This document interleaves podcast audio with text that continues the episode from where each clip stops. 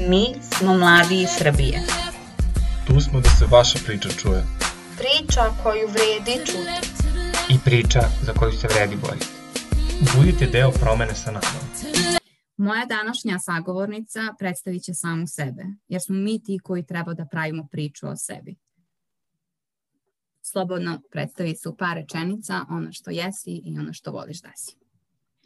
Hvala ti. Ja sam uh, Ana Jovanović, dolazim iz Novog Sada. Uh, ja sam transrodna romkinja i um, ovde sam rođena u, u Novom Sadu i um, radim u grupi Izađi kao saradnica za financije, ali ne samo kao saradnica za financije, već sam naravno i aktivistkinja, uh, pošto sam uh, u timu jedna jedina transrodna romkinja. Uh, pored toga, ja sam i aktivistkinja u, uh, bila sam i preaktivistkinja, uh, ali i dalje sam u uh, romskim organizacijama, pa sam tako članica Foruma Roma Srbije i uh, nekako se trudim da uh, svoj rad fokusiram na to da ljudi uh, čuju da prosto i među Romima i pogotovo u romskoj zajednici postoje osobe poput mene, dakle osobe koje se identifikuju kao transrodne osobe, a da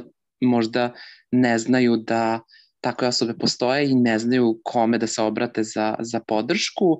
I na neki način, eto, ceo moj, celo moje postojanje uh, je fokusirano uh, na to da širim vidljivost i da svojim primerom pokažem da uh, postojimo, dakle, postoje transrodne osobe i među romsko, romskim uh, narodom i da uh, smo tu i da živimo zajedno i da treba da se borimo zajedno. Eto. Baš, baš lepo rečeno, stvarno. Možeš li da mi kažeš kako je živeti sa tvojim identitetom i sa svime što jesi u Srbiji? Da li je teško, da li, da li je mm -hmm. neobično ili... Mm -hmm. Pa e, vrlo je teško kako na individualnom nivou, znači meni lično, tako i na društvenom nivou.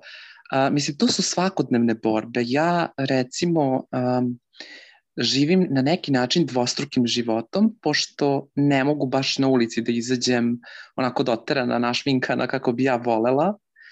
A, potom to je život a, aktivistički, dakle u grupi Izađi sam ono što jesam, i uh, u romskim organizacijama u kojima sam uh, aktivna takođe budem to što jesam, ali kako da ti uh, kažem, jako je um, tricky na engleskom, da, jako da. je zato što um, ako radim direktno sa recimo romskom zajednicom koja je vrlo, vrlo kako da kažem, um, isto pod uticajem tog heteronormativnog da. i um, jako je teško se ja pojavim kao transrodna osoba u recimo romskoj e, zajednici, odnosno u romskom naselju, jer je tu u pitanju um, bezbednost. Dakle, ja, um, moja bezbednost je vrlo, vrlo ugrožena i ja svaki put moram da pazim gde idem, uh, sa kim radim. Uh, ako je to neki seminar, recimo, ja moram da pazim um, znači da vidim da li su ljudi uh, koji prisustuju u tom seminaru ok, dakle iz kojih organizacija dolaze, uh, da, li ja, da li je bezbedno za mene da se ja tamo pojavim kao Ana. da. Tako da uh, to su svakodnevne borbe i svakodnevni, svakod, svakodnevni stres koji ja doživljavam kao transrodna osoba, jer ne mogu da iskažem uh, baš uvek i svuda svoj identitet i moram da se krijem i to stvara, um, kako ti objasnim, um, pored toga što kao transrodna osoba imam disforiju, a o tome ćemo možda pričati um, kasnije, dakle tu nelagodnost između, ono, mislim imam nelagodnosti vezano za svoj, svoj identitet, odnosno za svoje telo.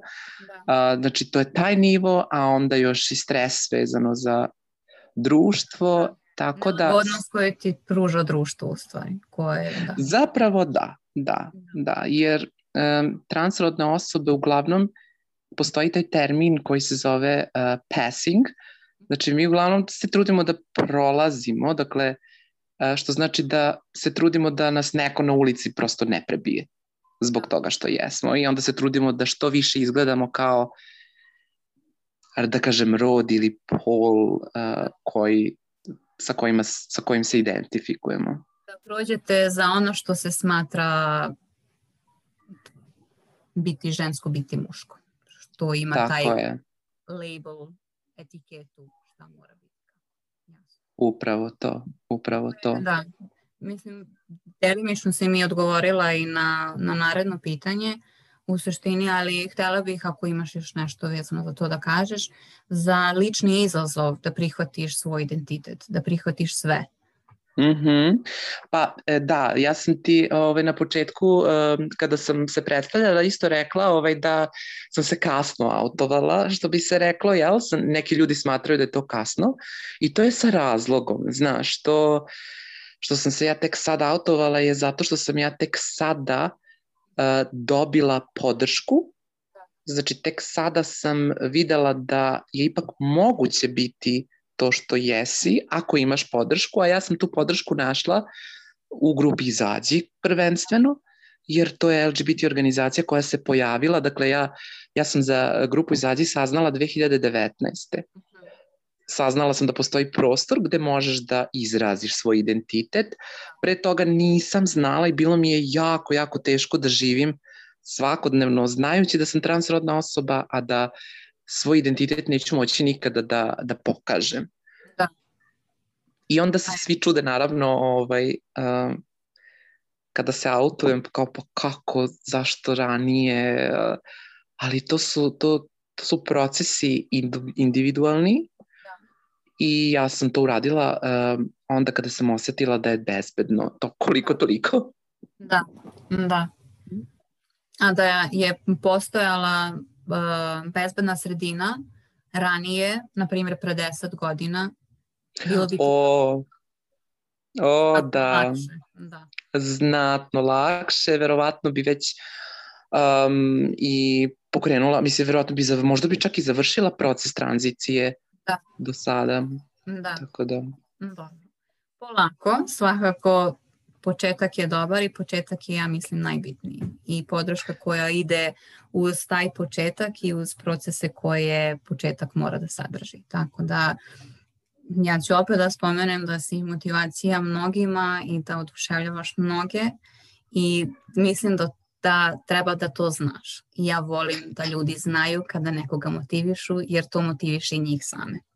Tako da hvala mislim, ti, da... hvala ti, to mi baš, baš puno znači i to je negde bila i moja isto ideja, dakle, većina, mislim, postoje i u Srbiji neke transrodne osobe koje uh, baš to isto žele da i one osnivaju recimo YouTube kanal ili tako nešto, ali ja sam više za ovakav pristup s obzirom da sam jel, članica raznih organizacija, pa se onda trudim da makar motivišem ovako kako god da. druge, tako da, da eto. Da, svakako znači jako puno i znači će u budućnosti, svakako. Mm -hmm. um, e, već sam spomenula sistem podrške malo pre, ovaj, da je to ono što je veoma bitno, pa me zanima pored grupe Izađi, da li si možda imala neke, neki drugačiji sistem podrške u smislu svojih prijatelja ili porodice ili je to, to bilo? E, da, um, ja imam podršku recimo u porodici u smislu da, pošto ja živim sa majkom i sa očuhom, Uh, očuh naravno ne zna da sam ja transrodna osoba, a majka zna i to je donekle podrška, nije naravno u potpunosti, jer kada bi se ja autovala i očuhu, mi bi mogli da um, izgubimo uh, finansijsku podršku, uh, moglo, mislim, moje autovanje bi bilo jako rizično po porodicu i onda iz tog razloga uh, nemam potpunu podršku, imam delimičnu podršku. Uh, isto tako što se tiče mojih prijatelja, uh, i njima je jako teško da prihvate i tu imam isto delimičnu podršku, što se da videti recimo po tome da oni još uvek ne mogu da me oslovljavaju u ženskom rodu. Da. Dakle, prihvataju oni da sam ja trans i da kao sve to ok, ali i dalje ne mogu da mi se obraćaju ovaj, u ženskom rodu i um, na neki način naši odnosi su i dosta zahladnili. Tako da, da. Um, najveću podršku imam u grupi Izađi, a onda ostale, mislim, postoji podrška, ja nisam e, da kažem, u potpunosti out, jesam delimično, a, i tako i, i podršku imam, dakle, delimično. Da, jasno. Da. Kako, kako ti, kako, kako se osjećaš kada znaš da su ti ruke vezane, jer sa jedne strane ti je m, porodična sigurnost zavisi od da li ćeš ti biti slobodna ili ne. To, je- to je sigurno užasno. Ovo svakako ne mora, ovo je kao lično me interesuje, ne mora biti prikazano nigde, samo eto kako želiš možeš da. Mhm. Pa jako je, jako to doprinosi, kako ti kažem, e, doprinosi tom nekom teretu koji e, nosim svaki dan a, i doprinosi naravno a, momentalnom zdravlju, jer a, a, transrodne osobe, mislim većina transrodnih osoba, uključujući i mene, se bore sa depresijom i anksioznošću i onda a, pogotovo kada su ti ruke vezane i kada si tako nemoćna, samo doprinosi um, toj nekoj depresiji i anksioznosti i onda često imam situacije kada sam vrlo, vrlo umorna uh, tokom dana. Znaš, ono kao uh, funkcionišeš do podne, posle Da. toga više ne možeš jer prosto tvoje telo je naviklo na grč, naviklo na stres i onda si ti umorna. Samo si umorna. Znaš, Da. tako da bi odgovor moj bio uh, da, je, da je to samo ogromna količina umora. Znaš. Mislim, Da, To, e, jasno mi je i, i, i, i, meni, i meni je teško, a mogu misliti koliko je to, koliko je to u stvari. Ali upravo svakako, to. Da. Iskreno Da. da kao uz, uz godine i trud i, i generalno rad da, da će situacija biti bolja i da će teret biti sve manje i manje. Iskreno. Da. To je tačno, slažem se. I da li možeš, da li imaš neki primer, na primer, uh, primer, na primer, da li možda imaš neku priču vezano za njihovu neadekvatnost, u smislu da se nisu obhodili prema tebi na na dosledan način, ne samo zato što si transrodna osoba, nego samo i zato što si romkinja i zato što si žena. U, u tri verzije tvoje, tvog identiteta. Pa vidi, ja e, još nisam imala situacija da moram da baratam, što bi se reklo, previše ovaj, sa institucijama, pošto još uvijek nisam pokrenula proces tranzicije. To tek očekujem, znači tek očekujem čudne poglede i čudne reakcije od strane lekara i zakazivanje termina i tako dalje, pošto sad je COVID, pa će to biti jako ovaj, izazovno. Ali um, ono što ti mogu reći ovako iz perspektive um, um, transrodne romkinje koja bi se recimo pokušala zaposliti, uh, pošto sam ja recimo završila za vaspitačicu, znači ja sam vaspitačica po struci i sad zamisli da ja kao transrodna osoba odem u vrtić i tražim posao kao transrodna vaspitačica. to, to, znači vrata bi mi bila odma ovaj, zatvorena. M, Teško da bi bilo koji vrtić imao toliko razumevanja uh, da bi prihvatio jednu takvu vaspitačicu. Da li imaš neku poruku koju bi da možeš rekla sebi? Pa rekla bi sebi da nema potrebe da žurim, da je okej da uh, preispitujem sebe, da je okej da ne znam šta se sa mnom trenutno dešava, da je okej da sam ono, nesigurna i da samo treba da budem okej sama sa sobom, a onda posle da ću pronaći ovaj, podršku i da postoje ljudi koji su uh, isto kao i ja i da samo treba da se povežem sa njima i da će mi biti mnogo lakše i da idu bolji dani. Definitivno da idu bolji dani.